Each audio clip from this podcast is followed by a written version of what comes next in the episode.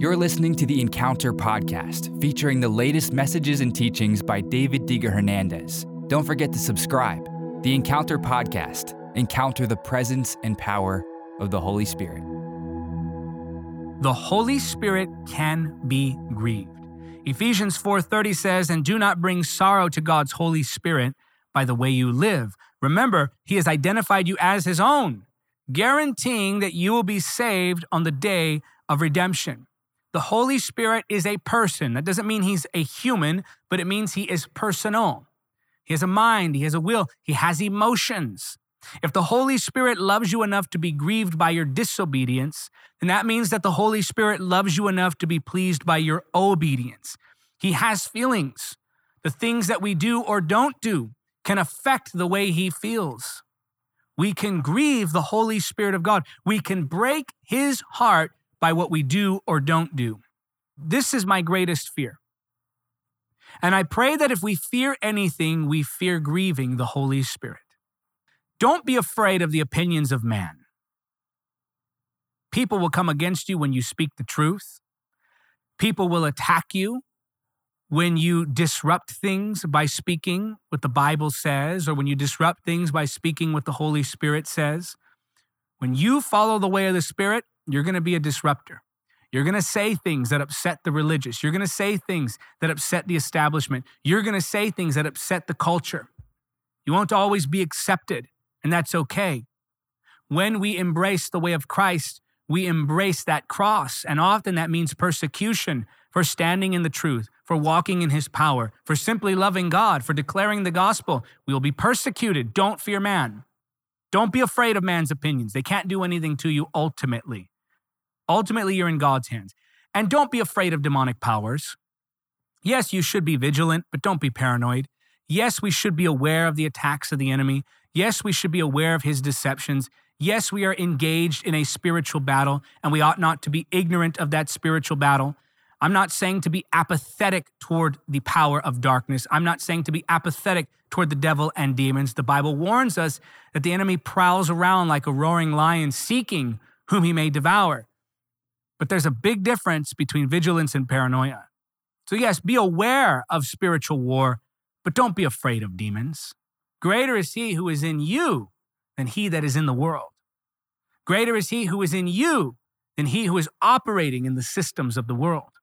The Holy Spirit is more powerful than any spirit that might exist. There is no spirit more powerful than the Holy Spirit. So, no, don't be afraid of man's opinions.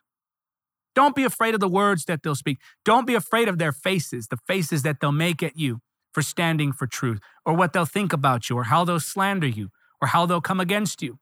Culture will come against you. The religious system will come against you. Your family will come against you. Friends will come against you whenever you speak truth and walk with the Holy Spirit. But don't be afraid of what man can do and say.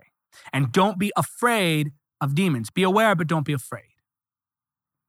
Be afraid of one thing grieving the precious Holy Spirit, not for fear of punishment, although there are consequences to sin. Of course, we understand sin has a very destructive power, and even believers who persist in sin will eat of the fruit of destruction.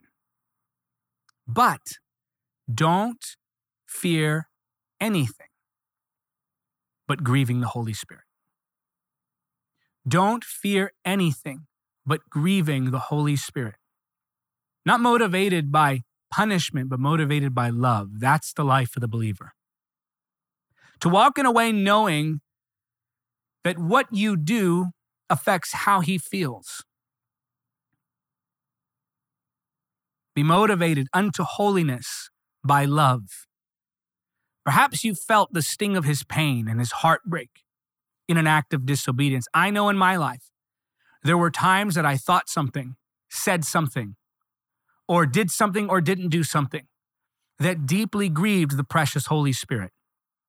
And I could sense the atmosphere shift around me from the beauty of that presence, that glory resting on my life, that joy, that peace, that union, that perfect fellowship, to this, this agitated atmosphere, this, this broken heart that I could sense, this heaviness, this weightiness. The psalmist wrote, Your hand weighed heavily upon me that grieving of the Holy Spirit, I don't want to grieve him.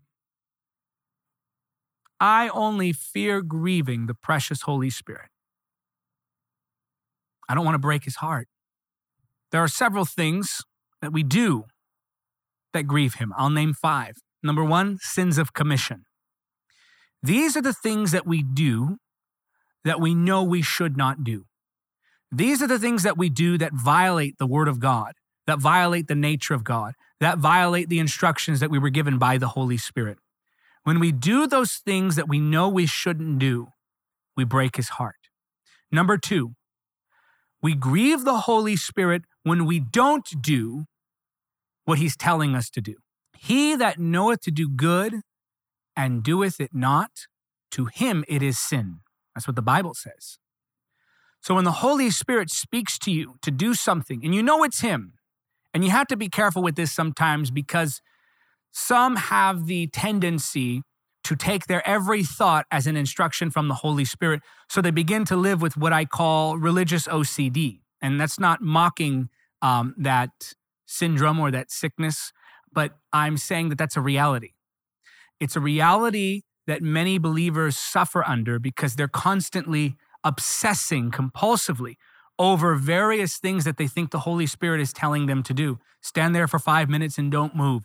Uh, stand up out of your bed right now and stand in the middle of the floor. Don't move. Um, wear that red shirt, not the blue shirt. Uh, go walk over to that gas station and just look for someone who looks like this. Sometimes that is the Holy Spirit. Many times it is not. Don't suffer under legalism and mistake it for the voice of the Holy Spirit when it's your own thoughts and emotions. But the things we don't do, yes, can grieve him. They can break his heart. When he says, help that ministry, and we refuse. When he says, witness to that person, and we refuse. When he says, do this ministry, and we refuse. When he says, go and do this kind act, and we refuse. When he calls us to prayer, read the word, and we refuse. These are sins of omission. Number three, what grieves the Holy Spirit is when we ignore the reality of his abiding presence. The Holy Spirit is constantly there, but rarely acknowledged. Don't go throughout your life with such a busy pace that you can't acknowledge the presence of the Holy Spirit. Don't live your life in such a way that you're not aware of his nearness. The Holy Spirit is not far from any one of us. He abides in us, around us. He is that atmosphere that goes with us. Like Moses said, I'm not going to go anywhere without your presence because your presence is what makes me distinct. He makes you distinct. But some of us move through our lives at such a fast pace that we fail to even stop and recognize his nearness. Don't ignore his nearness.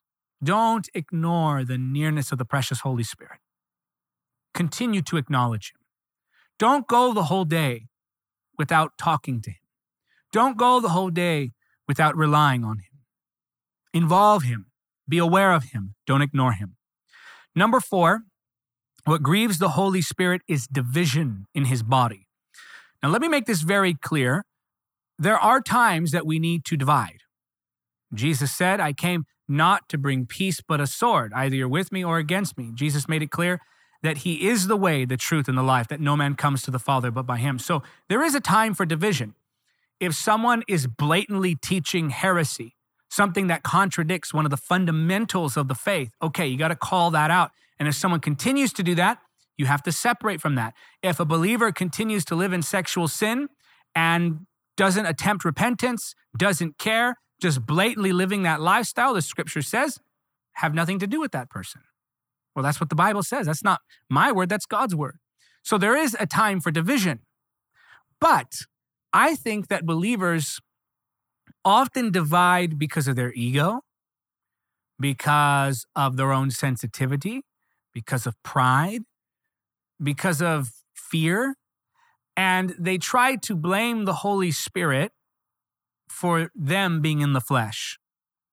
They'll say things like, Well, I just feel the Holy Spirit's grieved with you, or something doesn't sit right about you in my spirit, when really what they're saying is, I don't like you. You know, it's funny that when people get into arguments, they often try to spiritualize their actions of the flesh. I can't tell you how many times I've seen believers argue and saying to one another, Well, you have a bad spirit. So it's not that they just disagreed. It's not that they both got mad at each other because they disagreed. It's you have a bad spirit. Well, that's not maturity. In fact, our unity can only come in proportion to our maturity. And I'm not saying we embrace heresy. I'm not saying we embrace false teachers. I'm saying that true brothers and sisters in Christ will upset us sometimes. True brothers and sisters in Christ will disagree with us sometimes. True brothers and sisters in Christ will offend us sometimes. And when we allow that division to cause bitterness, to cause us to separate for reasons that are not biblical, now we're grieving the Holy Spirit. Why? Because the Holy Spirit in me loves the Holy Spirit in you. The Holy Spirit in me is kindred to the Holy Spirit in you. He that is joined to the Lord is one spirit with him. You're one with the Holy Spirit. I'm one with the Holy Spirit. And therefore, through the Holy Spirit, we are one. We're one body. And so when we bicker and when we fight, and when we carry bitterness, think about those people in your life who you're bitter against and you can't even remember why you're mad at them. Think about those times you cut people off because they didn't agree with you on something that wasn't even a fundamental of the faith. That's your ego. That's immaturity. And these are the things that we do that grieve the Holy Spirit. Division is one of them. So we grieve the Holy Spirit through sins of commission. We grieve the Holy Spirit through sins of omission. We grieve the Holy Spirit when we ignore his presence. We grieve the Holy Spirit when we allow division. And we grieve the Holy Spirit with our lack of faith. Without faith, it is impossible to please God. When we lack faith and we live in fear, we grieve the Holy Spirit. Why? Because we're saying to the Holy Spirit, I don't really trust you. You, in my mind, don't really have a good track record. Or we're saying, I am relying more on my ability than on yours. That's a lack of faith and it grieves the Holy Spirit. I want to pray with you right now. I want you right now to make the commitment to be aware of the things that grieve the precious Holy Spirit. And I want you to ask for the Holy Spirit's help in causing you to walk in a way that pleases Him. Father, I pray for that one receiving this now. And first of all, Lord, we thank you that your mercies are new every morning and every moment. We ask you to forgive us for the ways that we've grieved you, precious Holy Spirit. Come on, just tell him. Tell him, I'm sorry, Holy Spirit. Tell him that. Say this say, Help me to please you and not grieve you. Now, precious Holy Spirit, be their reminder and let them live in an awareness of the nearness of your presence. Thank you, Lord, that you abide. In the mighty name of Jesus, we pray. I want you to say it because you believe it. Say, Amen. Thank you for listening to the Encounter Podcast. Don't forget to subscribe. Support the podcast by becoming a monthly supporter or making a one-time donation now. To give, just go to davidhernandezministries.com slash donate. Until next time, remember, nothing is impossible with God.